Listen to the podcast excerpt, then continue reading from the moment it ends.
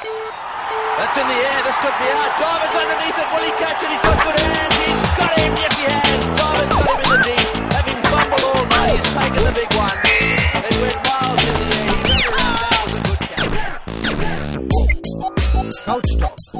Hello and welcome to Couch Talk. The guest today is former India batsman and now an accomplished commentator, Sanjay Manjrekar. He talks about the pressures of choosing cricket as a profession coming from a cricket family, his unfulfilled India career, and also about his commentating career, amongst other things. Welcome to the show, Sanjay. Thank you. Thanks for having me. Yes. It's absolutely my pleasure. You come from a cricketing family. You know, your great uncle played for India, and you're one of the handful of cricketers whose father also played Test cricket. And hmm. he was he was considered one of the best batsmen India has produced. You know, growing up in that shadow, what was that pressure like?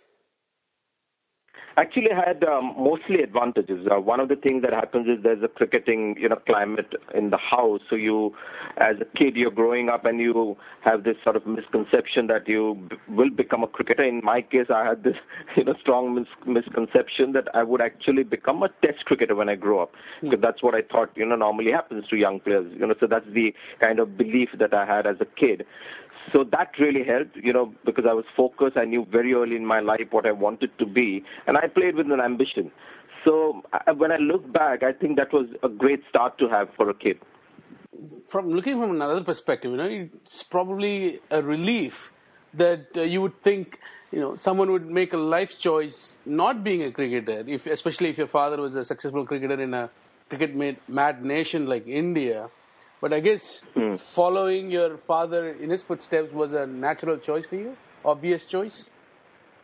Uh, yes, and you know because I lived in an area near Shivaji Park, Dadar. You know during that time cricket was the only sport, and there were so many heroes, uh, you know, coming out from that area, Dadar, Shivaji Park. You know Sunil Gavaskar, Subhash Gupte, Vijay Manjrekar, Ajit Wadekar. The list is long.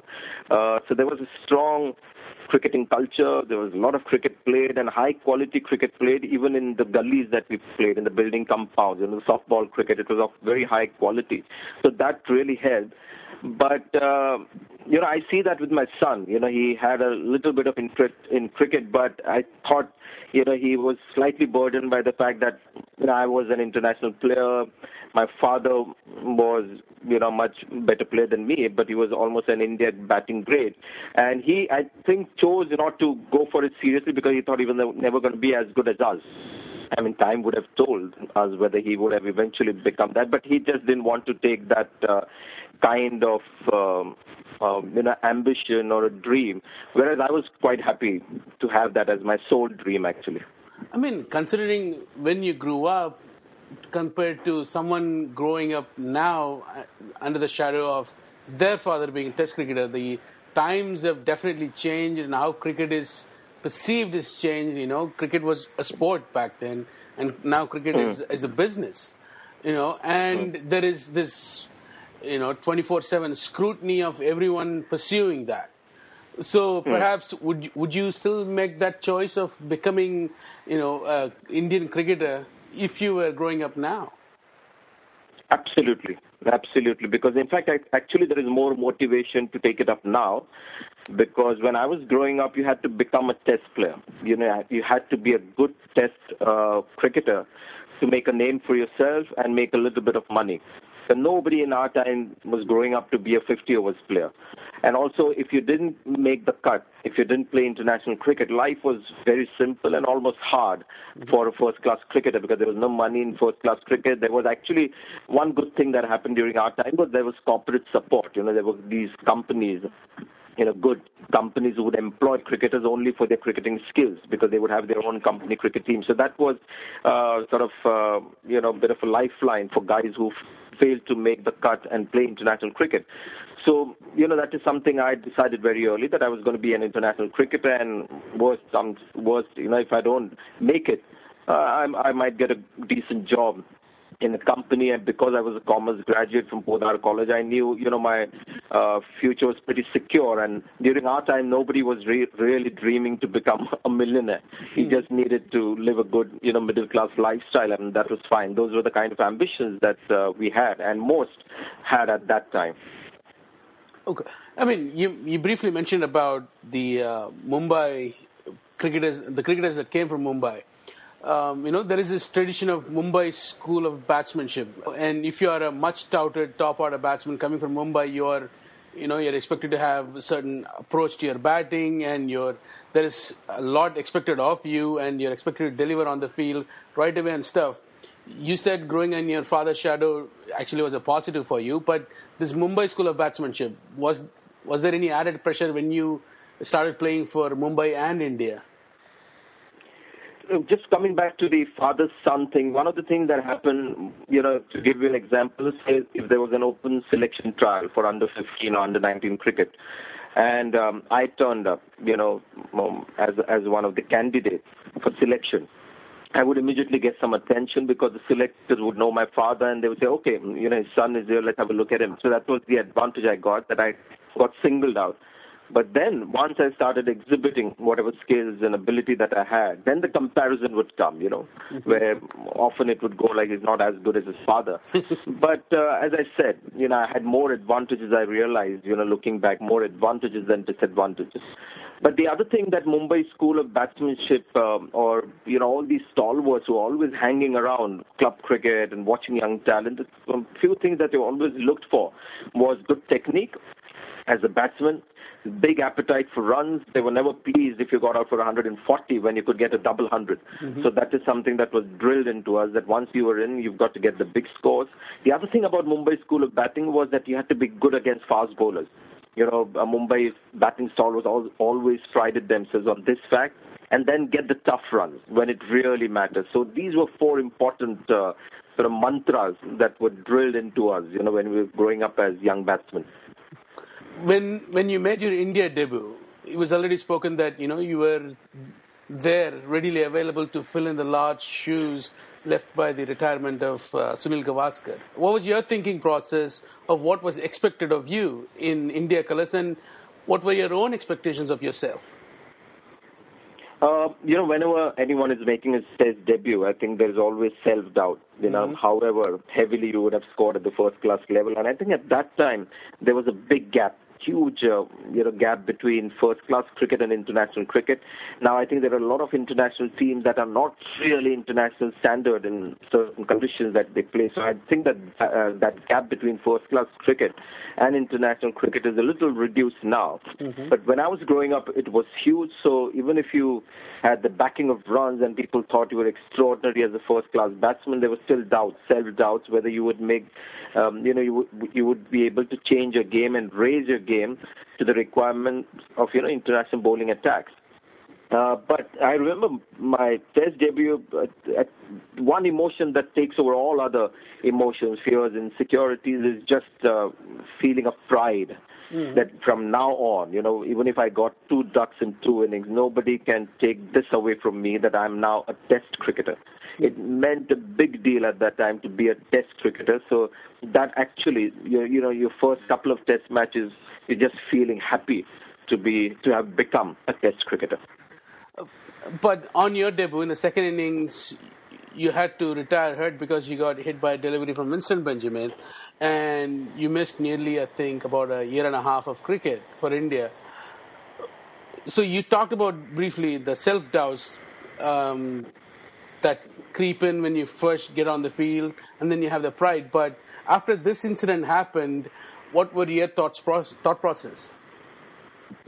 Um, actually, you know, before I got hit on my eye, I, I maybe batted for about an hour against a good bowling attack on a pitch that had a bit of pace and bounce. It was one of those uh, exceptional Indian pitches at Firozshah Kotla. You know, there scores 107, 100 and actually 70 in the first uh, inning of the test match. But just the way I was able to survive that one hour, uh, it gave me tremendous confidence. And when I got hit on the left eye, it wasn't a case of where you know I was I took my eyes off the ball or it seemed like I had a problem with the short ball. Mm-hmm. So it was just about that one ball taking off, and I was a little slow to react, and the ball hit my left eye. But I don't think um, it put a doubt in me that I was not equipped to play uh, fast bowling because there was a good one hour where I faced some serious uh, fast bowling, a bit of fire from people like Patterson and all that. So that was enough to you know, keep me going even after the injury. You know, when you made your return to the Indian team in '89 in West Indies and then in Pakistan. You know, you had one of the great runs, uh, you could say, in terms of the quality of runs you made and the amount of runs you made. You know, for any Indian cricketer in a season. But beyond that, would it be right or accurate to say that you know your your uh, India career remained a tale of uh, a tale of potential that was unrealized? There are two things to it. I mean, there's no doubt that I could have done a lot, lot better. Could have played a lot more test matches. In fact, I'm actually very disappointed with how my test career finished up. You know, just about 37 test matches. Mm-hmm. I think I was good enough to play maybe 50, 60. And I was quite happy with the way my one day career shaped up. You know, I mean, there were occasions when I was man of the series and all that.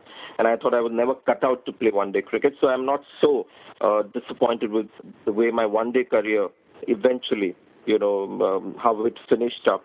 But yes, tests, yes. And there's also, as I said, two things. One is uh, I should have done a lot better. I think my weakness was perhaps recovering from failures. Mm. I think that was my problem. I, I, I don't think I was uh, good at bouncing back from failures. Once I had a good run, I was very good. And also the other fact that sometimes, you know, when a guy has a great start, like I had in West Indies and Pakistan, mm-hmm. people tend to expect a lot more. You know, now when I look at myself, um, you know, in a detached fashion, if I, you know, if Sanjay Manjrekar, the analyst, watches Sanjay Manjrekar, the young cricketer at the age of 21, 22, you know, I don't think I was as gifted as people thought I was. You know, I had good technique, I had good temperament, all that. But the first time that I saw, you know, somebody like Sourav Ganguly or Rahul Dravid, I thought they were far more talented than I was. Tendulkar was obviously in a different league. So, yeah, two explanations to the question that you asked. Okay. You mentioned uh, the youngsters coming in. Did that put any sort of additional pressure on you? You know, you spoke of Tendulkar, and then there was Kambli, and then in '96 you had Ganguly and Dravid also coming into the team. No, I think uh, my game um, after 92 93 uh, steadily declined. Hmm. So if I felt that I was still playing really well, then you know I would have maybe competed with these people. They had you know as there was an injury issue as well in '96 when I missed out and Dravid came in and he got a 90 and Ganguly and Dravid had excellent starts their test career. So I knew that they were going to be in there for a while. But there was still a spot left in the batting lineup for me to you know hang on to. But my game was steadily declining.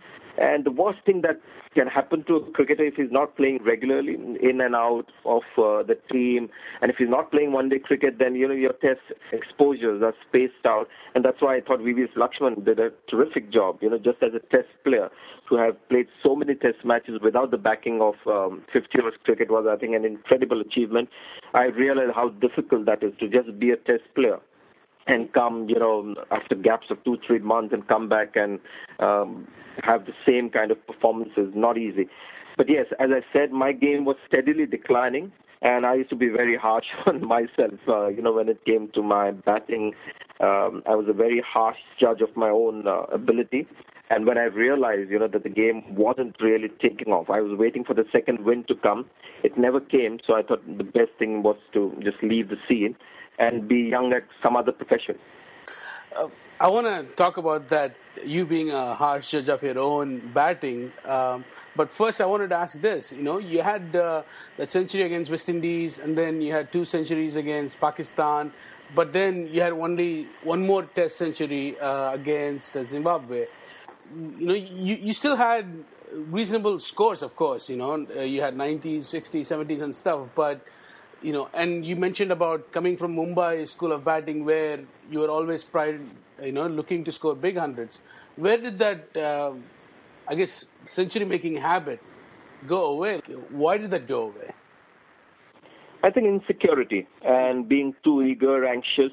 Uh, I remember I made a comeback against uh, West Indies at number five or six. Uh, I think it was about 94, 95 I had made a comeback at the Wankhede Stadium. India was in trouble, four wickets down. I walked in on both occasions. I got, I think, 50s in that match.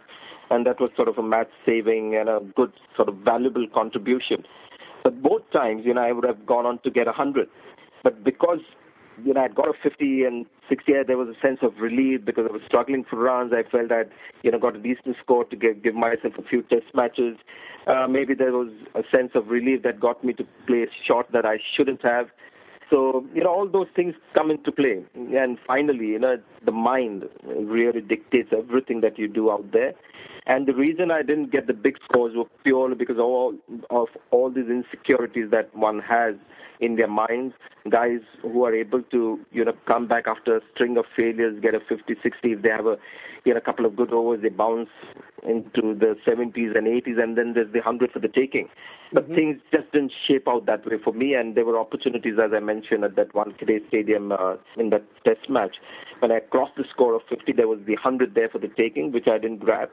And uh, after that, then you get a couple of good balls, the failures come in, and you never really establish yourself. So that second sort of surge in your batting career, uh, you know, you're waiting for never arrives, mm-hmm. and that's what happened to me. Okay, I want to go back to that, and this is a listener question from uh, Avi Singh in New Zealand. You know, you were often charged with being overly focused on achieving technical perfection at the cost of other aspects of your batting, and you accepted that as well he wants to know um, what advice would you have for any young batsman on how to strive for improvement without actually, you know, getting all the, all the perf- need for perfection becoming all-encompassing objective. Yes, uh, you know, when I analyze my own batting now, and I, I could actually do that uh, even, um, you know, after I quit in a year's time, I knew exactly, uh, you know, what had gone right and what had gone wrong with my career. Uh, by nature, I'm a very self-critical person. So uh, you know, it has it has its advantages. One is that you never take uh, your skills for granted. You're always working on them, and then you sort of get rid of most of your weaknesses because that is what you're focusing on. So when you're playing well, all that helps you sort of make the most of what you have. But when the failures come, if you keep thinking about those failures, then you know you miss out on some of your strengths and the real essence of batting is to score runs. And then you start focusing on that one weakness that has got you out a couple of times in the previous four or five innings. You're focusing on that, and then you forget, you know, why you're out there batting.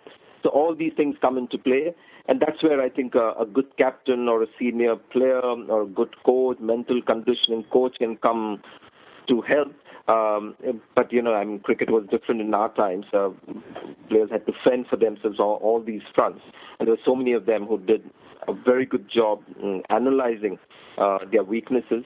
Uh, I perhaps focused a lot on my weaknesses. I wish um, you know I'd given more thought to my strengths and um, weaknesses would be something I would always be aware of by nature, but I could have focused more on my strengths and maybe not tried to be, you know, the perfect sort of batting mechanism that I always uh, you know, strive to be. I mean, uh, from all the things that you have said, you know, Rahul Dravid could be saying all these things. He's someone that is hyper self-critical of his batting I mean, this is like I've heard Rahul Dravid talk about his batting in yes. other places. This is like absolute echo of the same thing. Um, but uh, you know, you see uh, the fact that he went on to become one of you know all-time great uh, Test cricketers. Like, so was it just the fact that there was somebody along the way helping him along, um, you know, refocusing him on things that uh, matter on hand that uh, made him get there? Like, what is your take on it? No, I think it's the individual primarily who's responsible for you know his success. I mean, you get some good advice at the right time, but I think when a guy bounces back from failure, the real credit should be going to the individual. So Rahul, you know, deserves all the credit for what he achieved. In fact, you know, a couple of years after I retired, I, I worried for Rahul Dravid because I could see that he was a guy who would, was just like me, extremely hmm. studious, intense, and would focus on, you know, one shot that he played wrongly. Had he got a 150, they would still focus on a couple of, you know, shots that he played wrongly. But, um, you know, he, he just, I think, uh, didn't cross that line of becoming over studious. And where I think he was uh, different from me is that he knew his limitations very early. Hmm. He knew, uh, you know, what were the gifts of a Ganguly or a Sehwag or a Tendulkar, and he never sort of uh, went away from his core strength, which was about defense, tremendous mental reserves. I think on that front, he was far superior to me as a batsman. He had, I think, great mental reserves where he would, you know, play two tough innings and he was ready for another one in the mm. third. And even after failures, he would be willing to just hang in there. And had he crossed the score of 50 or 60 like I did on my comeback, he would have gone on to get those 200s in those two innings. So that's where he was different. Uh, you know, that's, I think, uh, the difference uh, that you could see. I, there are a lot of similarities, actually, between the way Rahul uh, thinks and the way we batted as well. But obviously, a couple of very important uh, um, dissimilarities uh, in him and me. Fair enough. You know, you've made a very successful transition from being a player to being a commentator slash pundit. Um, let's talk about that a little bit. You know, what um, helped you in making the transition? You know, what were the things that uh, you knew coming into the job, and what were the things that you had to learn on the job, and you know, what kind of people and who are the people that you were learning it from? I thought, uh, you know, I took to this job like fish to water. You know, I'm not saying that I'm very good at it, but uh, the job came very easily to me, uh, just because uh, it was just a natural sort of extension of my personality. Uh, when I was playing cricket, you know, I watched a lot of stuff uh, going on. You know, when I was uh, uh, in the nets, for example, when I had to finish batting, I would watch the bowlers bowl or you know other batsmen bat. So I was very interested in others as well. Mm-hmm. Unlike you know Tendulkar, who naturally I used to watch him, he was very focused on his own batting. Once he finished his batting, he would start bowling and then he would start taking catches. He didn't spend too much time you know watching others or analyzing others, and which is I think one of the reasons why he was so great. Uh, I was the exact opposite. I was very interested in how somebody else was bowling and batting. So, as I said, you know, commentating was just um, a natural sort of transition for me. Yeah, every commentator has his own voice, a distinct style in how they communicate the cricket to the audience. And I'm assuming you had to find your own voice as well, your own space. What was that process like? Uh, no, I, I just I was myself. You know, when it started, I used to just react to what I saw on the field, and that that was it. So it was very much uh, my my nature that came into play, my views on the game and things like that. You know, the way I spoke, or you know, the opinion that I had, the observations that I made, the analysis, and all that. And somewhere down the line, people have found you know some strength uh, that I had and maybe that is the reason that I'm, I'm still around. Obviously, uh, you know, with commentators, there's uh, if you go into a room filled of people, um, say ten people there, and if you ask them uh, about a certain commentator, mm-hmm. there'll be four or five will say, you know, I love him, and there'll be four or five will say that I hate him. so that is something that comes with the job. But uh, I, I didn't really work at uh, creating my own style. It was just me being myself in front of the mic. Okay. Here's a question from uh, Clayton Murzello of Midday for you. Um, Clayton, yeah. Say it again? Yeah, Clayton. Clayton is a dear friend. Okay. So his question is, is do you understand now the role and pressures on commentators and writers better than what you did in the playing days? Yes, I think um, you know there was uh, more sort of free-spirited commentary in the early days, and I don't think uh, it has changed only in India. I think all over the world, uh, commentators are a little more careful about what they say. Initially, there was, you know, it was almost like, um, you know, the kind of chat that you have in a private room around a cricket match. Uh, be openly critical of players, and uh, the banter used to be a lot more uh, free, and it, you know, it wasn't uh, there wasn't that much discipline. I think uh, overall, when you look at international commentary, uh, commentators have grown to realize that uh, they're they're uh, it's a much more responsible job than they think. You know, the, they realize that they have a big platform and they've got to be very careful about, you know, what they say.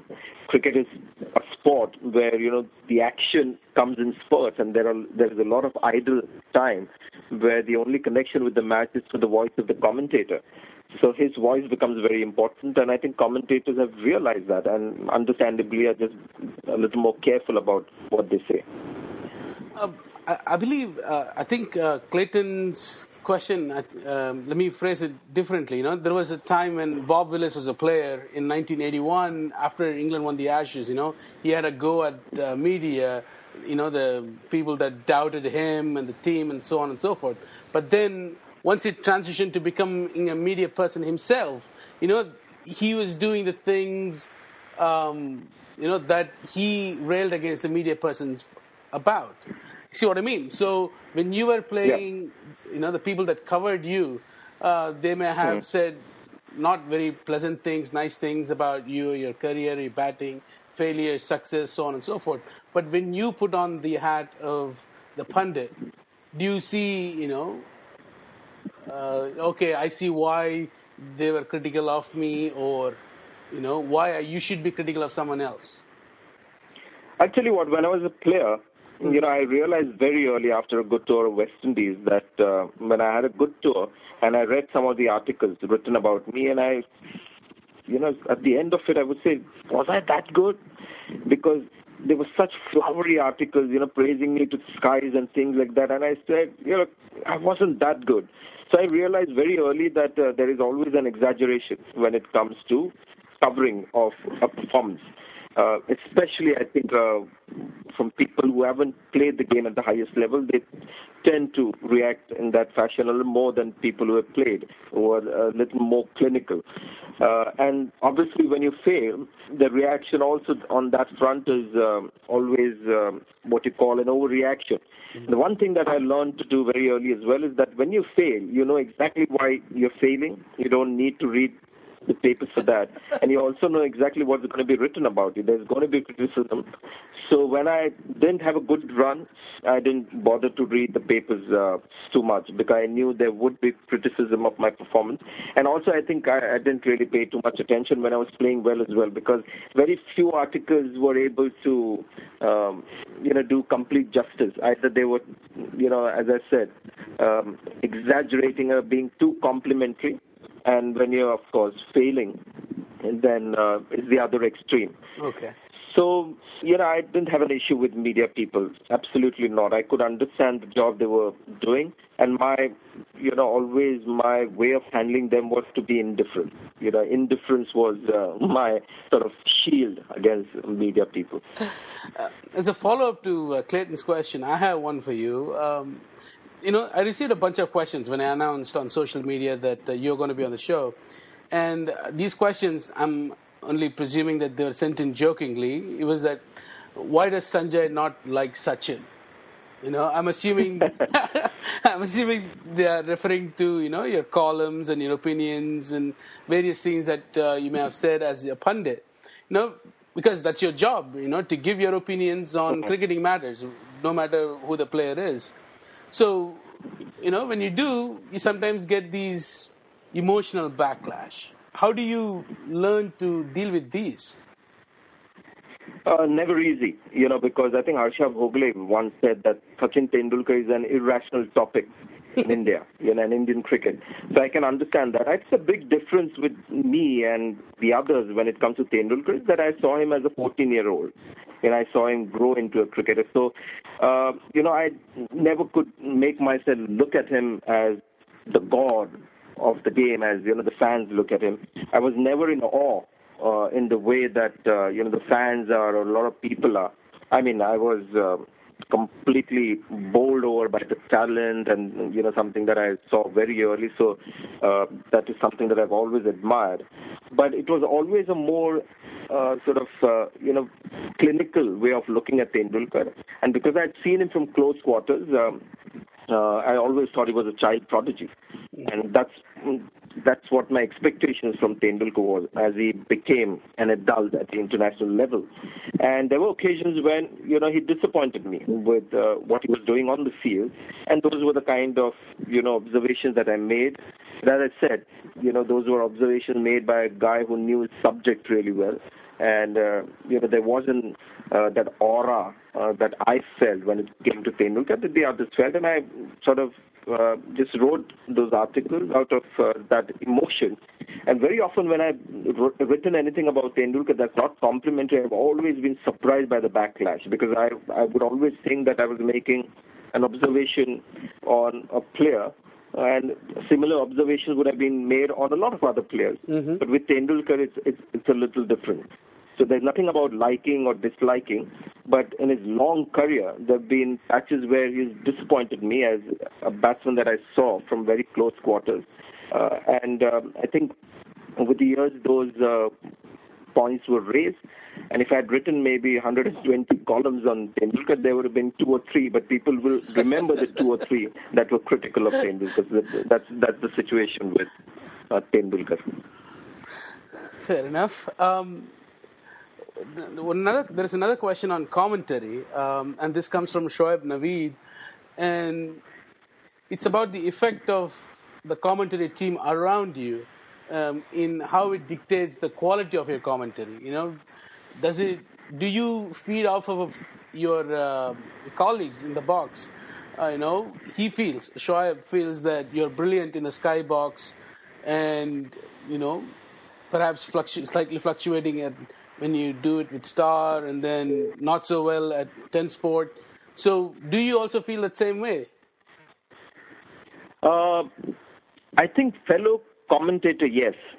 You know, there are certain commentators that you love working with. Um, you know, you get into interesting areas of cricketing talk, and then you know the content gets richer if you have a fellow commentator uh, who is on the same page. You know, so the overall uh, quality of the content gets richer when you have two people talking about something, digging deeper into any cricketing aspect. So that certainly helps.